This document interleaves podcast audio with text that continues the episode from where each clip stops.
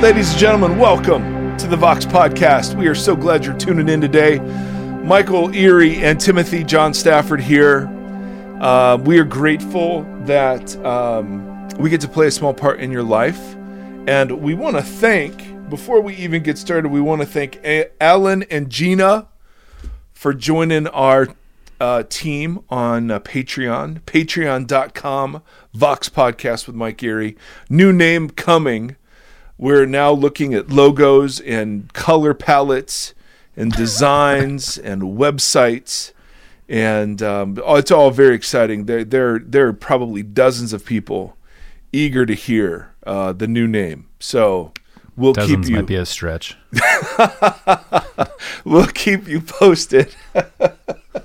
so, uh, what we want to do today, uh, we, we didn't get any good and juicy reviews, did we, last week? No, well, I think we got like some nice ones. Oh, yeah, we never want to read those. Never. Don't wanna, we don't want to encourage the Yeah. the niceties. Yeah, yeah, yeah. Um, but uh, so we're just going to dive straight into the sermon. We're just going Oh, to go because this one, You don't want to this one, You don't no. want to talk about water. Why are you? Yeah, you got some rain out in California, Yeah, don't no. you?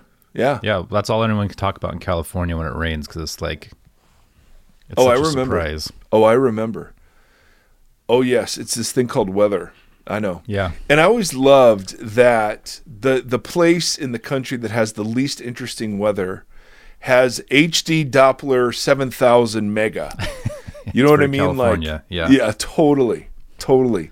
And whether people like Dallas or Johnny Mountain, which was the greatest, I mean, who Was that a real name? Johnny yes, Mountain? I Oh, think it was. I like that. Who makes this stuff up? name. Yeah, I'm sure. I mean, I'm going to go with Dallas Raines and Johnny Mountain were That's the ones I remember. Those are those are incredible weather names. We need good podcast names. Ooh, that's a great idea. Um, the other thing is, Tim, I just I did you invest in GameStop at all? I did not. Okay, me neither. Missed that train entirely. I do love it. I think it's a pretty it's it's exposed a lot in our country and has made a very interesting conversation about capitalism and stock markets and the disruptions provoked. I mean, you know, at first it was uh, Airbnb disrupting the hotel industry and Uber and Lyft disrupting the taxi industry, and yeah. but now, oh, now I mean, short sales and hedge funds.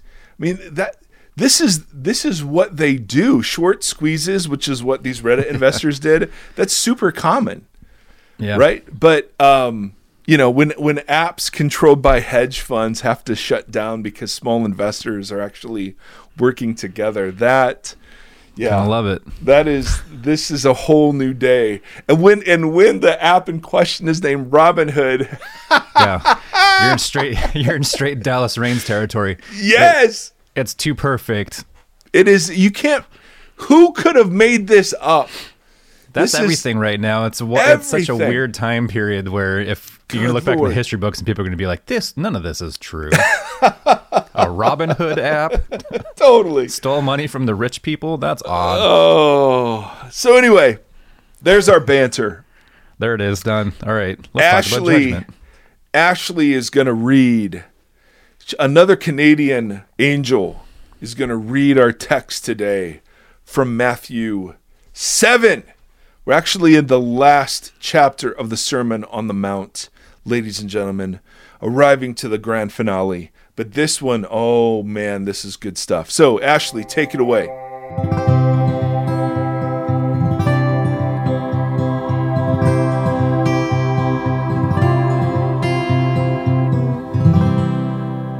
Hi, this is Ashley, and I live in Calgary, Alberta, Canada. I'm reading from Matthew 7 1 to 6. Do not judge, or you too will be judged. For in the same way you judge others, you will be judged, and with the measure you use, it will be measured to you. Why do you look at the speck of sawdust in your brother's eye and pay no attention to the plank in your own eye? How can you say to your brother, Let me take the speck out of your eye, when all the time there is a plank in your own eye? You hypocrite! First, take the plank out of your own eye, and then you will see clearly to remove the speck from your brother's eye. Ladies and gentlemen, it's not just the African angels that you need to look out for, a Paula White reference for those of you, but you need to pay attention to the Canadian angels because when they read, they read as the voice of God. Uh, this, man, this judgment text, dang, dang. So we got a lot to talk about, all right? Yep. So buckle up, Timothy. I'm buckled. Yes. Um, so My do loins not are girded. do ooh, do not judge, or you will be judged. Now, the Greek word judge here is the word krino. The word krino originally meant to separate. It's where we get the word critical or critique or criticize. All right, so to separate something is from good and bad or uh, right and wrong, um, uh, to to be able to uh, categorize and label. I mean, that's that's what it means to exercise krino. Now, in the parallel passage in the book of Luke, it, it, Luke has Jesus saying, "Do not judge, or you will be judged. Do not condemn, or you will be condemned." So, so there's a specific kind of judgment that I think Jesus has in mind, and I think there's a good judgment that that Jesus has in mind, but he's not referring to here. So we're going to distinguish between good krino and bad krino. All right? Good it. judgment and bad judgment. And we're going to deal with the bad judgment first. Right? In the Luke passage, when he says, you know, uh, do not judge or you will be judged, do not condemn, that's that's that's parallelism. So he's ruling out the kind of judgment that leads to condemnation, or better said, the kind of judgment that is judgment at, between peoples. So we are given great permission to judge things, right? Is this thing, way of life, this belief, is this helpful or not helpful? What we're not given permission to do is to separate people based upon our judgments of them into good, bad, orthodox, heretic, right, wrong, whatever. Does that does that distinction make sense? Totally. So the bad krino is separating people into categories of, of heroic or villainous, um, you know, uh, praiseworthy or condemnation worthy.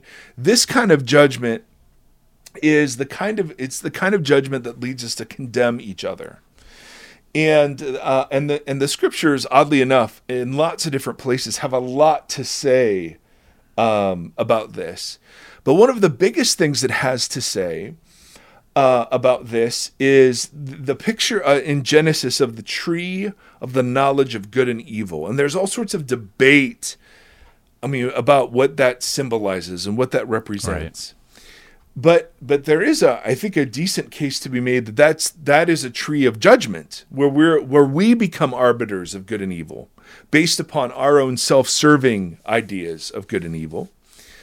And if that understanding is true, then one of the things that follows is the is the idea that when I separate people into good and bad categories, right, this bad form of co- condemnation, uh, this bad form of krino, I receive a hit. I receive a bit of life. I receive a bit of fullness. I receive a bit of self righteousness. It's the idea, of course, is that we were to live in such intimate relationship with God and that God defined good and evil. We did not have to experience good and evil to know it. Once I've experienced good and evil, one of the ways, and I'm cut off from the source of life that is that is God, one of the ways I, I begin to um, find life in my fallenness is by condemning others, right? And we all know this that if you want to lift yourself up, you put other people down. Um, you know, if you want to to make sure no one's getting ahead of you, you subtly kind of undercut them. I mean, there are all kinds of ways that we do this, but but the idea, and I think this is really important when we talk about judgment, is that I get something from categorizing people. I benefit. There's a hit. There's a piece of fullness. There's just a piece of life that comes when I see something that's so obviously horrible on the internet and I jump in with both feet with absolute moral clarity and um, and and and obviously there's a place for that. We're going to talk about the place in a second, but but let's talk about the judgment that condemns, right? Because what I want to do is I want to look at what someone has said or what someone has done, and I want to make a judgment about the part of them I can't see, namely mm-hmm. their worth, their value, right? Mm-hmm. And that's the move that Scripture outlaws. That move from observing someone's speech or tweet or action and then making a judgment about who they are as a person. That's that's the bit that's the condemnation. That's the bad krino. That's where I'm separating people into idiots and losers right. and into the people that agree with me. All right? Yeah. And the first big point is that I get life from doing that. There, the, there's a reason why outrage um, is is helpful, right? It's fuel. It's doing yeah. something. It and and there's a deep psychosis in us that um, that benefits from this sort of self righteousness, right? And and we're all guilty of that, but we just need to call that out as as we begin. The idea that that we're not we're not just neutral observers. we're actually we actually exercise judgment in ways that benefit us always. Yeah. Yeah. Right? So so biblical so the idea that this bad sort of krino is ruled out um it, it's ruled out because and these are uh, no duh statements but implied in Jesus's teaching is I, am not in a position of superiority over another person.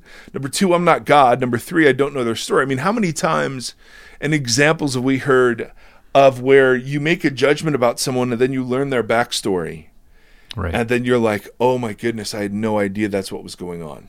Yeah. And you have to totally revise your judgment based upon new information. Yeah. Right? Yeah. And um, I've had to do that so many times. And I plead when I'm being judged, I plead for that. I'm like, guys, mm-hmm. I didn't I didn't mean that. I didn't intend that. That's not who I am, right? Those right. are the things we say when we're judged. And so our judgments, big point number one, our judgments are always self-serving and we always get a hit from them, right? Um, big point number two uh, is is that um, we ourselves are guilty of everything we're judging others for, and that's where Jesus gets into this log and speck thing. And this is one of the least practiced teachings, probably next to love your enemy, um, in Christian circles. So, uh, why do you look at your at the speck in your brother's eye, uh, and pay no attention to the plank in your own.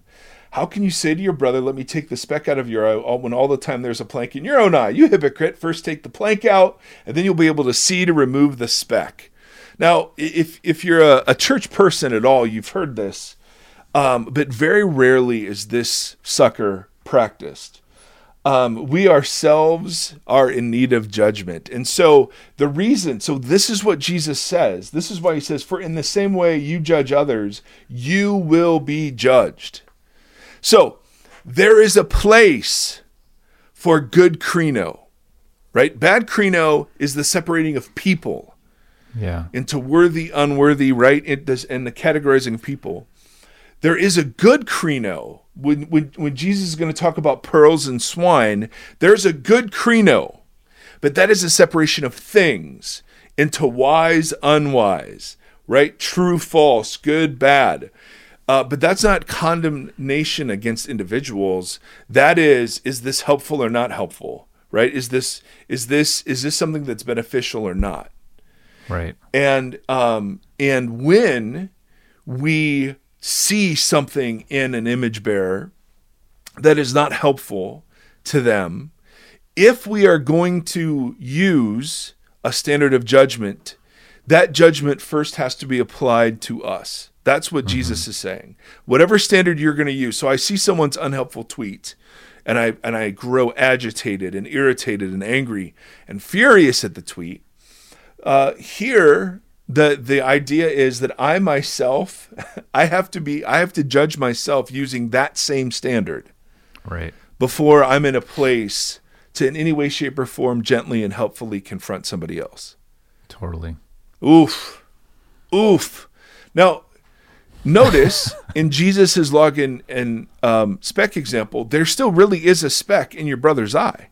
Totally. And you have a responsibility in certain circumstances, all right, to identify and and help somebody see the speck in their own eye. But the only way you get there is taking the judgment you're using, even in the good sense, and applying it to yourself first. Yeah. You know what I mean? Yeah. Makes sense so far. Yeah. I was thinking about this the other day with talking to somebody about the way they were um, treating and speaking to their wife and this doing the doing the self check at home for the way in which it just it feels healthy i think is the long and short of that Yes. The bad judgment cuts us off from relationship, totally right? It, it removes it removes everything at the at the sacrifice of being correct, at the altar of being right. The good kind of judgment is the kind of judgment, and I've experienced this where people go, dude, this is really a blind spot.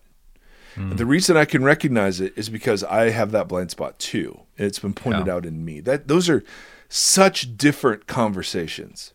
yeah All right. So good krino and bad krino. Um, do not judge or you will be judged. Right? Whatever standard you're going to use, well, that standard's going to boomerang on you. Awesome. So so the the the implication of that teaching then is that I cannot go talk about a speck in someone else's eye without de- dealing with the log in mine. yeah Okay, so that's the negative teaching. The positive teaching is the pearls and swine thing, and, and we'll get to that next week uh, because that's a whole other can of worms. But for now, we just want to say, okay, is there a place then? Because the natural question is, okay, so if there's a good kind of krino, right, where there really is, there are specks of sawdust in each other's eyes, how and when do you practice it? Because I think what Jesus and Paul would say is that that good kind of krino is not just allowed, but it's necessary, yeah right? I mean, y- you have in the scriptures all over the place, particularly in Paul's pastoral letters, him separating this is not everything. You say everything is beneficial, but I'm telling you, not everything is beneficial. You say you can do all things, but I'm saying not everything is wise, right? He's um, in in the book of Hebrews. We're told there are certain kinds of teaching that are that that are um, milk versus the solid food of of you know uh, more thick, robust kinds of teaching, right? So so we're we have to be able to distinguish um, between the good, bad, the right, wrong, the wise or unwise and the, and the scriptures call us to do this in a process of discernment. When it involves other people, however, the biblical teaching is really, really interesting. All right, so first, we're given the context. Who is it that we are to discern with? So let's call the good krino discernment, and let's call the bad krino judgment. Even though the same that you can translate the word judgment. Let's distinguish it so I don't have to keep saying bad krino and good krino. Let's say the bad one is judgment and the good one is discernment. discernment perfect Judgment is the separation of people and the condemnation of people.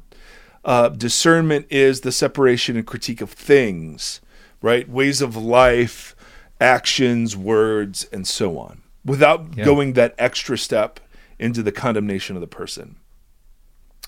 So, um, so the context of this. So first, who does the church exercise discernment with first and foremost? Their own- Timothy. and with their community Yes. Right.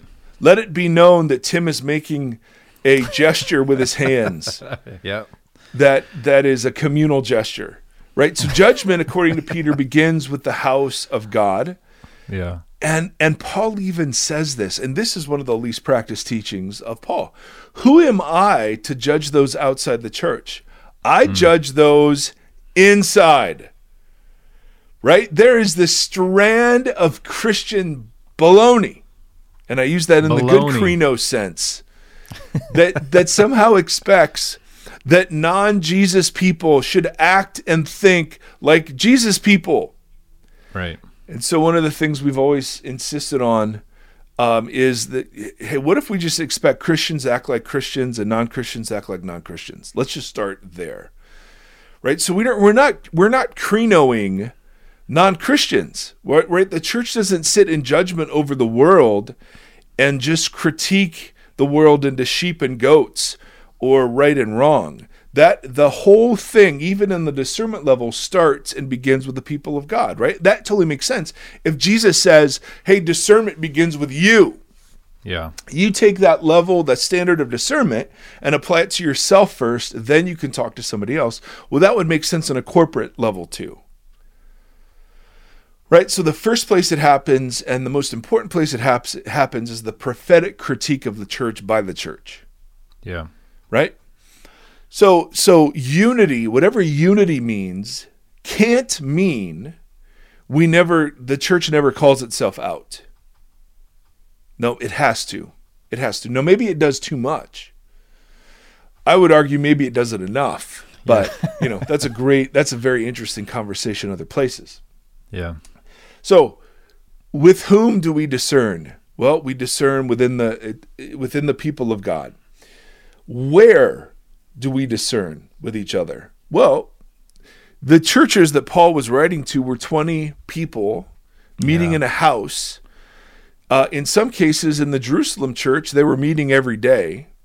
These were not random people online. These were people that you were, you were, in a manner of speaking, you were on the inside of their life. Yeah. You were living with them, Yes. living in the, not just in the house, but the communal sense, living life together. Yes. There was let let the record show there was no gesture there. Lots of But mental yeah- gestures. Yes. Yes, that exactly right. So you're on the inside of people, um, in the inside of their lives, and you are doing life kind of with them, to use a Christian phrase. Um, and um, and so you know, people people have critiqued me um, for years, rightly and wrongly. But the critiques that are always the best ones and the most powerful ones that comes they come from the people who know me and love me. Yeah. Um, so I'll get, you know, hey, I have a word uh, from God for you. I mean, I used to Right. get this a ton when I was a, uh, like a big time pastor, and I just, I, I, I would always be terrified of those. 'Cause like, what if, what if our, what if this is true? Um, and then a friend of mine was just like, yeah, if God wants to speak to you, He's got pl- plenty, plenty of people closer to you Interesting. uh, who will speak to you. Um, uh, and so I, I was kind of free from, but the people who are close, who then, if if you're healthy enough to have given them real permission to critique, yeah. in the best sense, man, those are the ones you really pay attention to. yeah. And so, um, unless I've been invited on um, the inside of another Christian's life, or unless they are a public figure making public statements about Christianity in general, I'm not given a lot of permission to even exercise the good discernment, right? But but if it's a pastor pu- preaching a sermon or a theologian tweeting a tweet, um, I think there are cases with social media now where I don't have to follow the Matthew sort of 18 like keep it internal rules um, to be able to object to certain things that people are saying. Where I where I get into trouble is that I begin, and this is this is my sin, is I want to judge the judgers, and it's impossible to do that without becoming one of them. Right. So the people who really make me mad are the people who are closing the doors of the kingdom to people by making Jesus ugly or by confusing Jesus with Christian nationalism or white supremacy or capitalism or American Jesus or whatever, right? I want to I get really fired up about that stuff. And by Paul's example, that stuff is worth getting fired up about. The issue is I take it too far and then begin begin to make judgments about the people who hold those views yeah. rather than going to war against the view itself. Totally. Tell us more about that, Tim. Tell us more about your just- judgments. No, I I'm kidding. judge often all day long. and we get life. We get life from that. Yeah, it makes me feel like I'm correct or superior in my Yep. in my little my little world of thinking. And and we have to also be careful of our discernments with each other because God doesn't deal with, with everything in our lives all at once. Right? I don't I don't have the right to order someone's discipleship unless they've given me that right. Yeah. Right? I mean, I look at how God has worked in my life towards any kind of maturity and it was never, hey, let's tackle all of this at once. It was right? It was surround me with people who've lived a better way. Yeah. Some of them would say, Hey, have you considered living this better way in this area of your life? And regardless of whether or not I said yes to that, they were still with me and committed to me. Well, I mean, that has been such a fault of Christian thinking for so long is that I think that we take that like turn away from sin idea as a as a it's just kind of preached and yelled at people as a version of like once you turn it's over. Like you just turn Right. and be done. And we've just Right. learned so much that it's like you turn then we're going to walk together for a long time and there may be moments where we have to keep turning Totally. back towards Totally. which makes sense in a community and not in a large thing where you're where you're uh, That's right. just an unheard voice or an unseen face. But when I think about like our little Vox team and how different each of the people are that are involved in um, the conversation with us, Right. they're all really really different. So that discernment, um, each person brings a very specific thing that I don't have, and so it broadens my Yes. discernment so much because I hear, you know, these individual, personal, brilliant, um, flawed, awesome folks that are you know bringing a lens that I don't have, and it's a and that just makes sense. if And- I was discerning just through my own thing, it'd be terrible. Yes. And that's that's what narcissism does.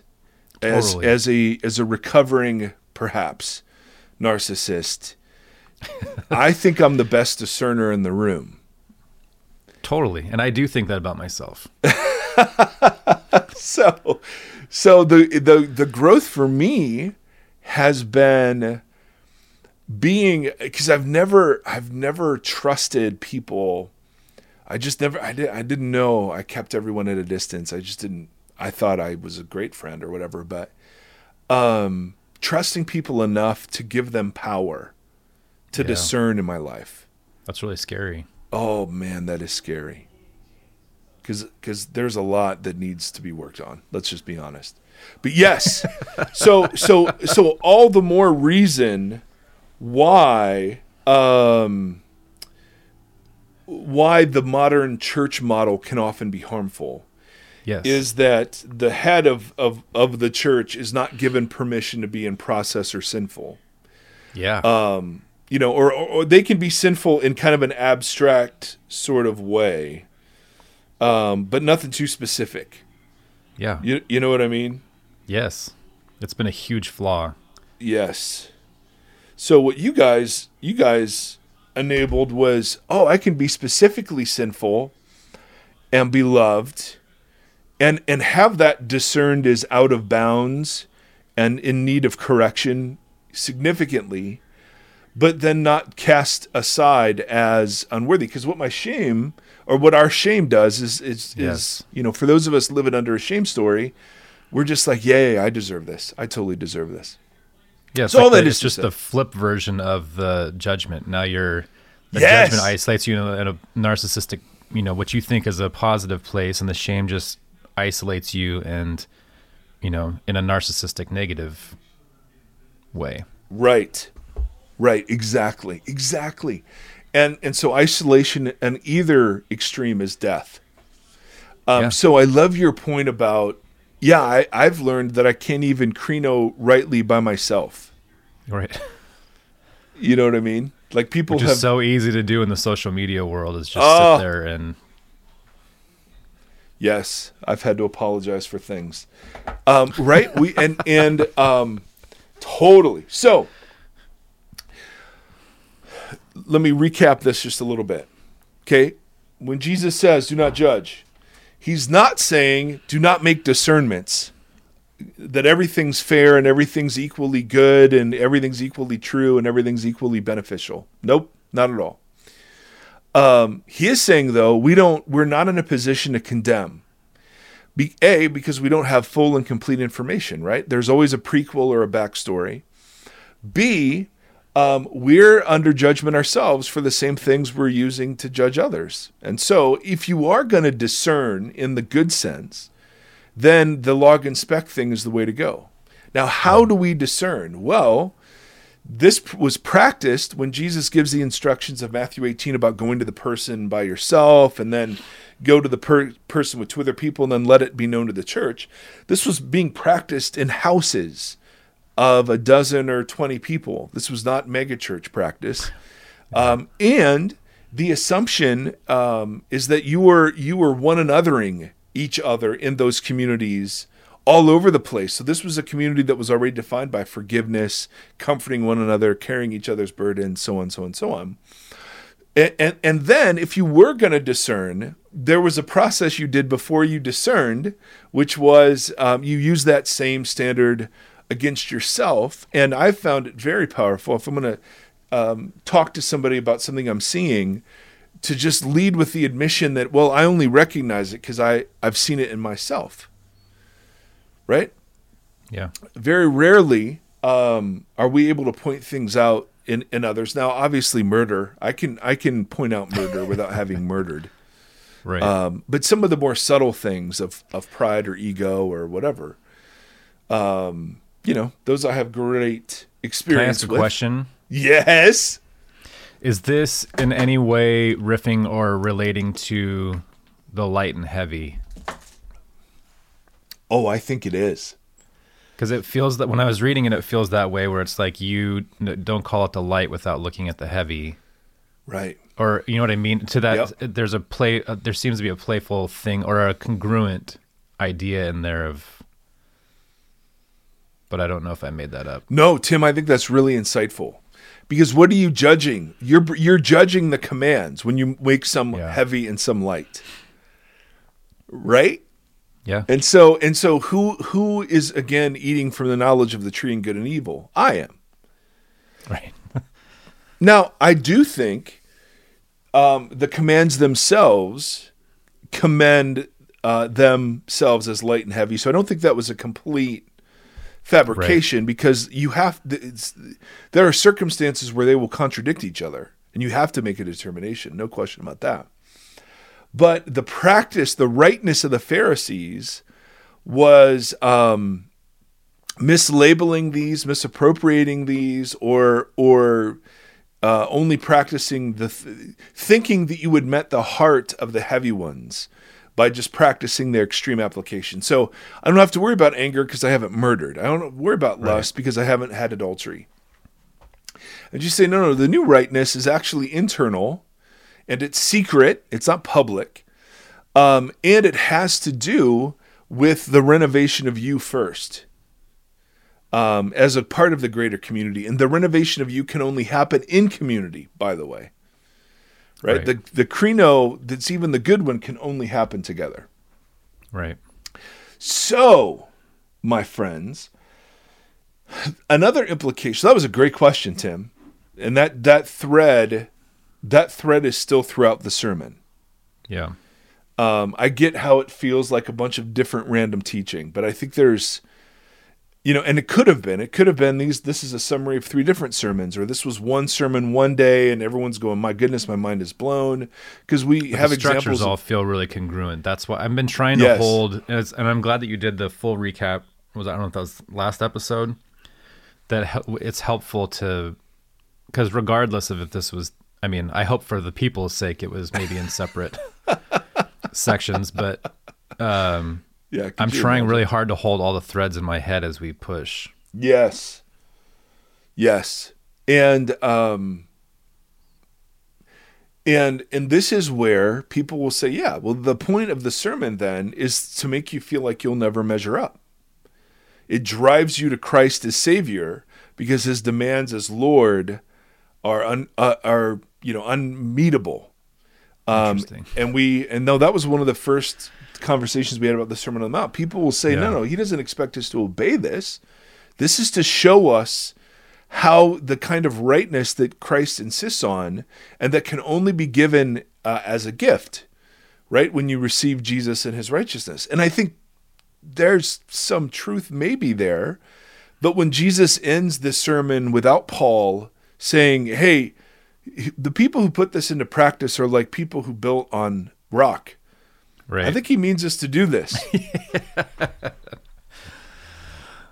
yeah. so Or else he's just standing up there, basically judging everybody and telling them that they don't. right. Uh, they they it's just like don't even try, you ding dongs. So yes, and again, ding dong, a very heavy accusation, very heavy word. Now the the pushback, or no, no, not not we won't even get to pushback yet. But one of the questions this whole thing raises, and and it's one of the ways I think my Christian upbringing was um, mm, deficient, is that the the invitation, and we've talked about this before, the invitation of the Bible and of the Spirit and of the community is to be a community of discernment. All right, so let's say we forsake judgment, but we're still called to discern. And and a lot of people want to punt discernment to Christian subculture. So if something is labeled Christian, I can trust it, and if something's non-Christian, I can't.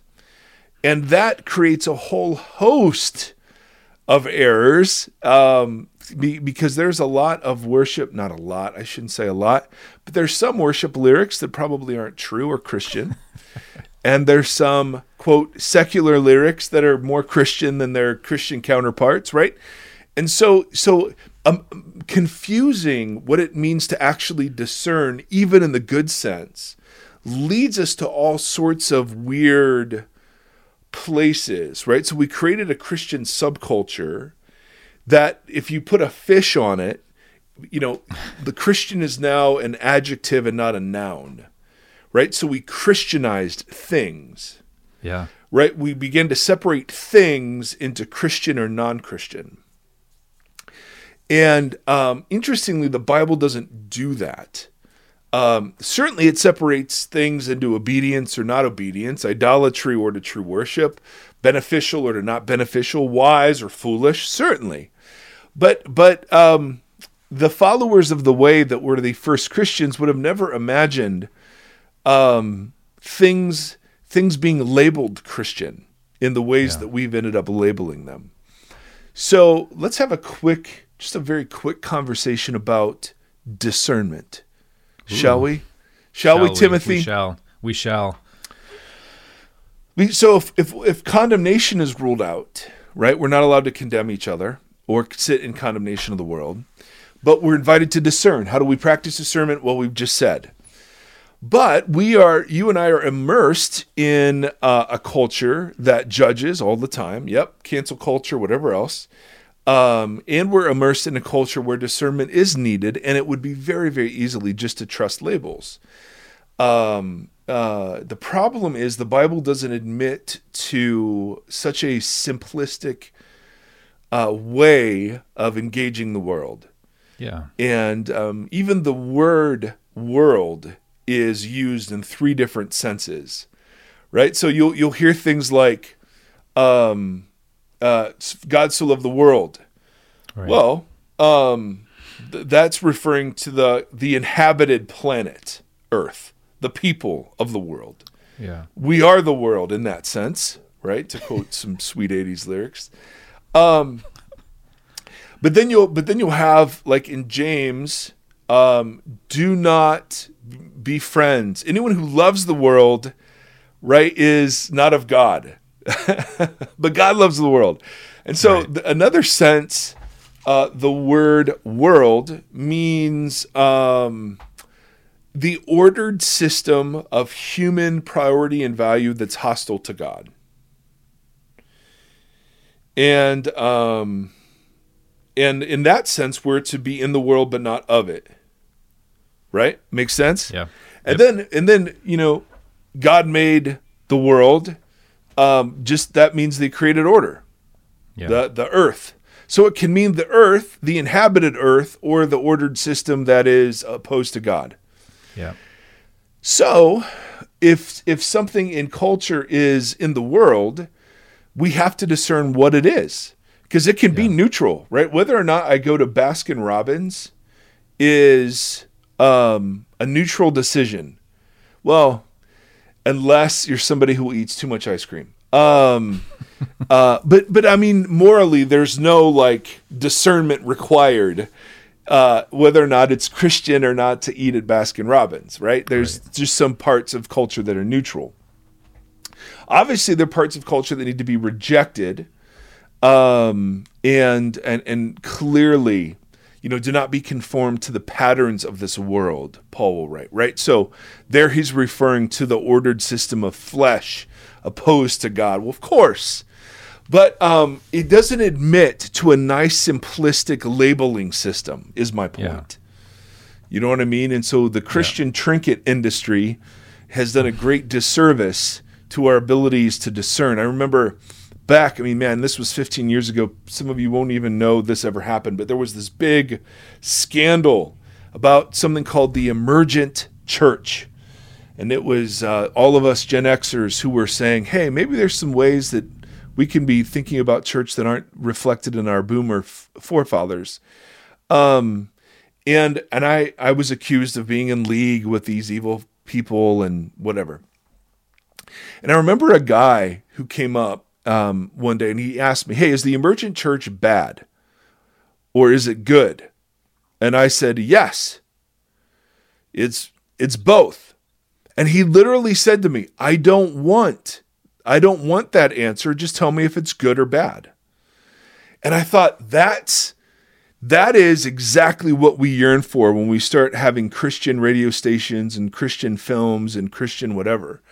Right? There's a lot of false crap in Christian movies and in Christian music, and there's a lot of true crap in non-Christian films and, and music. So even when we're practicing krino, um, it's it doesn't admit to a very oh, simplistic you know categorization of christian or non-christian because i think people i think some people will hear oh good there's a good krino and we're discerning good and bad right and wrong well that's easy if it's christian it's good if it's non-christian it's bad and i just want to bang away at the idea that no no no no no no no the bible admits to no uh, reduction in that way um, in fact you have uh, paul quoting you know, poets and the prophets who were worshiping Zeus. That's in your inspired Bible.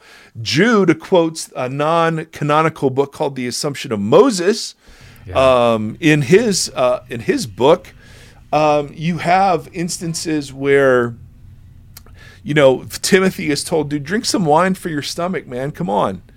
Um, and and um, you know, illness isn't just explained away as some sort of spiritual malaise, but it's actually considered like to be a real thing. Like, and that physicians, yeah. Luke was a physician, and the you know, I mean, you just and and somewhere along the line, a substrand of Christian thought has kind of come to us and said, no, no, you you can't be worldly, and by worldly we just mean anything secular or non-Christian, and right. I, we just want to say no, the Bible doesn't operate according to those categories right? Because of nature and because of general revelation and because of common grace, there are many things that aren't labeled Christians that are Christian that are true and good and beautiful and yeah. should be used and captured and enjoyed.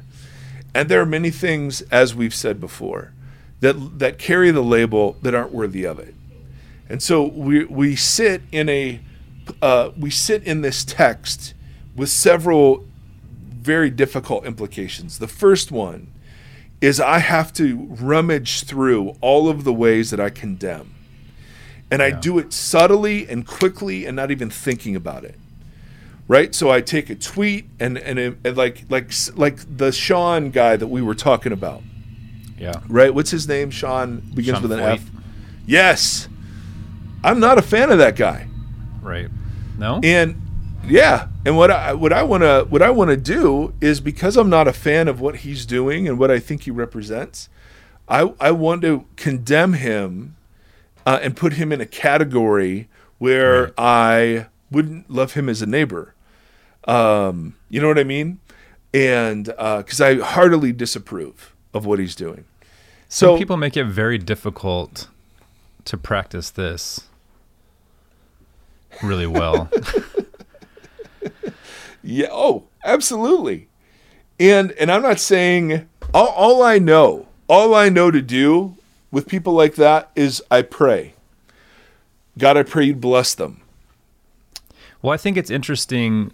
Um, so earlier, when we're in uh, this section and we're talking about like the turn the other cheek, right? The Yeah. you know not just laying down and and um, and offering, you know, but what all the implications that that brought forth of like the being backhanded, but then saying you can hit me again, but you're going to hit me with the open hand, and it, you know, it. I see some of these things like that where it's hard because the Feucht stuff, like, it's a it's a it's a conversation that becomes agitated really quickly with people. Um, Yeah. and then, you know, when he releases shirts that say Jesus is a super spreader to just Yep. And promotes his To- worship album. yeah, to to egg on the the dispute, you get into such a I mean, that's where the discernment really like it gets really finite and really like you really have to be Yeah, but we can go to through- war on that. But we can go I know, but I mean, like I, with what you're saying about like not like it's easiest to just be like he's wrong, therefore I'm going to attack him, and Right. But as the as the thing moves forward, it's just so organic and so much more three dimensional than it is um, just black and white. Like, do, do does that make? Am I Yeah, oh, making sense? Because you have No. to that conversation is long it, be, it becomes long and then because of that that discernment practice is like it's it's an ongoing muscle Yeah. Yes. That- yes. Yes, because what can happen is that I become so energized against that person that I begin to receive life from my self righteousness and condemnation of them, right? yeah And all, and all which I'm sounds saying so simple which i feel like everyone pe- people can just be like oh yeah obviously but no, here we are this is the most insidious thing ever, and social media Yeah. does nothing except encourage it and facilitate it. Right? I mean, I make I I have to be so careful, and and and so we're left with a, a very challenging word uh, from Jesus on this. Okay, great. Let's say you're going to judge people, then just apply the same standard to yourself. yeah Great. When have you been an idiot? well, I can happen to think of lots of different times and ways. So if you're going to have a conversation with Mr. Sean, let's let's just admit to those first. right But but Paul certainly, I mean, he goes after Peter and is like, dude, you're like you are contradicting the gospel. Right I mean, we can go after each other, absolutely. And this is a case where we should, I think. I think you're absolutely right. It makes Jesus ugly. It, it it totally goes against what loving our neighbor means. It is it is promote I mean it's promoting a brand. I just I cannot stand it. So I discern that. You're right to say, well, the next step is then the easiest step and the one that Jesus rules out. He's an idiot. Right? I don't get to make that judgment. yeah And um, and so when I want to, you know, if I'm healthy and in my right mind, um, the only way I can, the only way I battle that is just I honor them as an image bearer and pray for God's blessing upon them. Yeah, it's been an interesting like all the time that I spent in the prison in LA um not as an inmate, but I was going to say I spent think I think you might want To to clarify. clarify. Um, but when you're sitting, you know, I was working with guys that were all serving life without parole, and that, um, you know, so there's heinous crimes involved with that. But when you're spending time with the individuals and having really long conversations and learning their histories and their stories and and watching them wrestle against um, choices and lack of discernment and that kind of stuff. I don't know. It's just humanity is just so much more complicated than Yeah. two categories.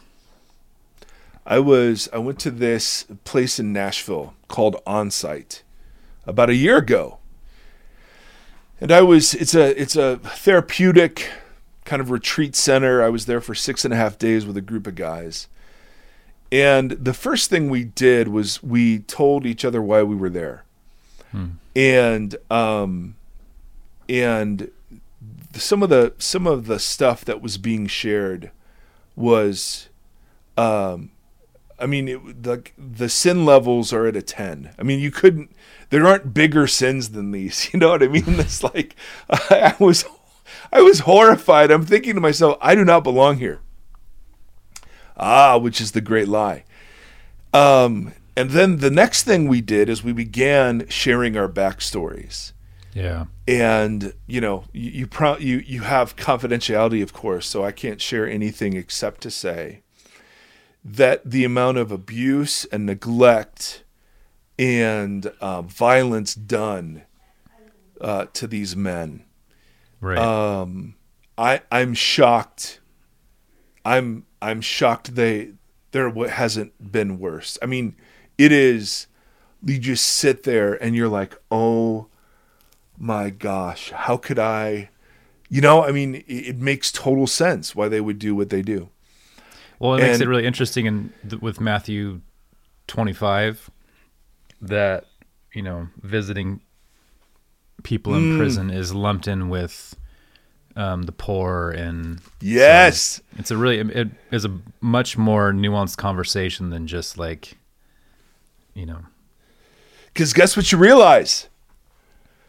Oh, there's not a big line separating me Right. from you. right? absolutely And, and and all of a sudden there's just massive amounts of compassion and that and condemnation shuts us off from all of that. All, All of it. it. All of all of reconciliation and all of forgiveness and peacemaking. Condemnation shuts us off from all of it yeah and I think as as kingdom people, um, this is a war that just simply will have to be fought over and over and over again, particularly as our culture goes crazy um, and is insane with polarization right now. So and then so so first of all, we're not we're he rules out condemning. Secondly, he says there is a good kind of discernment that you have to do. And if you're ever going to do it, you have to do it to yourself first with the same standard you're going to use on anybody else. So if I'm going to go confront somebody on sexual sin, guess what I got to do first? Right? and then then the context is well, I'm not sitting around and expecting believers to act like non-believers. Um, I'm I'm expecting Christians act like Christians and non-Christians act like non-Christians. So I'm not sitting in judgment of the world. No, if we're going to practice discernment, it's it's to those who've who've said publicly, yeah, yeah, yeah, I want to live under this teaching of Jesus.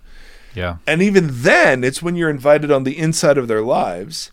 And even then, it's done gently, um, Paul says, to avoid tripping yourself up in that same direction. Now, if we became a community like that, now we're cooking. be fascinating And then even then, we don't get the opportunity because so some parts some parts of cult of culture aren't obviously horrific. We don't get the opportunity just to label things Christian and non-Christian and be done with it yeah right? We test everything. Now Paul's using that to talk about prophecies in the church. right But but think about that. Test everything. So people who are coming up and prophesying, um, test that crap. Yes, is what he's I- saying. I- oh my gosh, yeah. There's something. There was a a guy that I was just watching a clip from that prophesied. He was in Africa and he prophesied over this guy, this African man, and said, you know, you're gonna do these great things in the name of the Lord, and blah blah blah blah blah. I was just saying all this stuff, and then the guy died the next week. That when he was prophesying over, and so the whole village was like, "Hey, what happened? You you you came Yeah. in here and said this was," and he's like, "My prophecy was absolutely accurate. Satan stole him from this," and Yeah. and it's just a really interesting. Oh, you get to Um, all the all the people that prophesied Trump's second term are really doing Well, some still going. fascinating gymnastics. Yeah. Yes. Well, the I think the stuff with art is I just think is so interesting. Um, like looking at the poets and um, artists and different things from the time and seeing, like discerning that, and but understanding the depths of people and the way humanity were Like uh, teaching creative writing right now, and I was talking to the kids about Andy Warhol because I didn't understand Mm. Andy Warhol's art ever. I didn't. It was like it was like early Photoshop or something. You know, I didn't get it. and then I was finally like when it clicked, and I was listening to him talk about it, like his famous picture of a can of soup Yeah. and how that was that art's purpose is to help people pause and look at something in a new way. Because we don't do that with anything. We don't take the time to really like see something for what it, all all the complexities of what it could be and art does that and music does that and the more that we dumb it down or don't allow i just think it's an interesting thing to look at um, you know that there is there can be this truth in art that we can learn a lot from and understanding the people right. that we are living right. amongst. and that we are. I mean, good lord, where where is this? Like we cease being human when we become Christian. So I'm sorry, I can't relate to your despair. You well, know, that's what's hard for me as a Enneagram Four or whatever. Like that's a way I process everything, and so Mm. when those things get demonized or tossed out, I flounder, and Yeah. I can't like. That was the project that I did with the, or that's how I processed my time working with the guys in the prison. Was I wrote that record using all you know using a bunch of their narratives and their stories because that's how I process. Yeah. That's all I could do to go through that information, and so when, yeah. Did you did you how many times did you say the word Jesus on that album? Um, zero. Well, Uh, then no, it's not one. Christian. Was it used I know it's in a really interesting. Was Well, it a there's a- cursing there's one- sense? Uh, no, one like two of the guys, three of the songs are not about people who found Jesus because I wasn't in there for ministry reasons. I was in there for educational purposes. But the two of the guys that I wrote about did um, find faith in prison, and so their journey is really fascinating. And where it comes from gang life and murder at a young age to reconciling their choices and the things that they did, the world that they Mm. grew up in, and then where they were and who Jesus was in that. And it's Mm-hmm. that's a really fascinating arc, and it's a very human one, which I think Jesus is obviously very invested in the mess of humanity. And oh, Just his movement. Look at his freaking movement. It's nothing but cast-offs and misfits and here's the woman that's been, you know, had seven demons cast out of her. Yeah, exactly. I mean, come on. His movement looked like a first century AA meeting. Oh man, I've thought that not- I've thought about AA so much through this series. I have because I think it's such an interesting. Yeah, you want to meet the poor in spirit, go to an AA meeting or go to an SA meeting. the poor in spirit who are working hard on everything like not just sitting in it i just it's yeah Yep. Yep Yep. yep All right, well now that we've solved it. you're welcome Yes. hey Vox. You guys are awesome. Oh, come here, Seth. We haven't had a Seth interruption. Come here.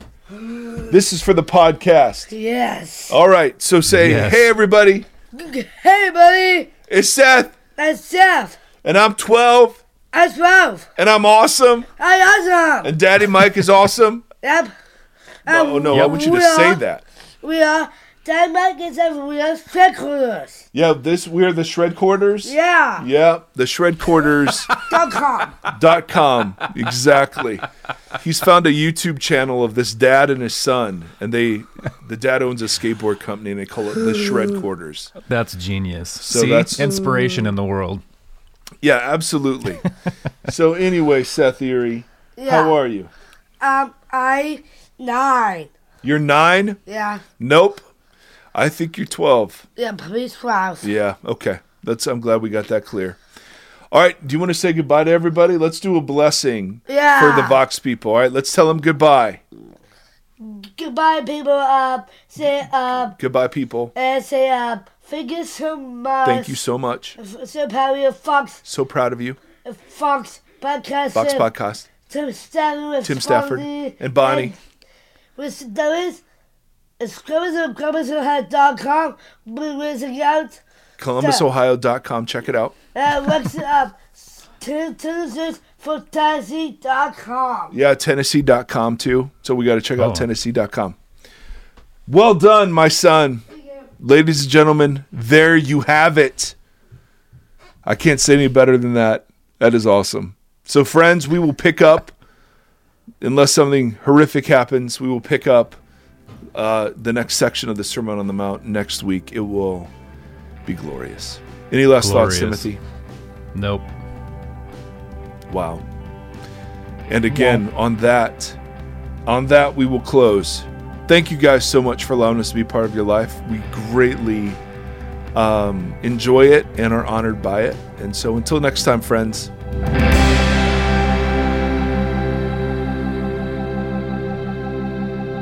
Thank you for listening to this conversation. The Vox Podcast is a 501c3 nonprofit organization that is supported by listeners like yourself.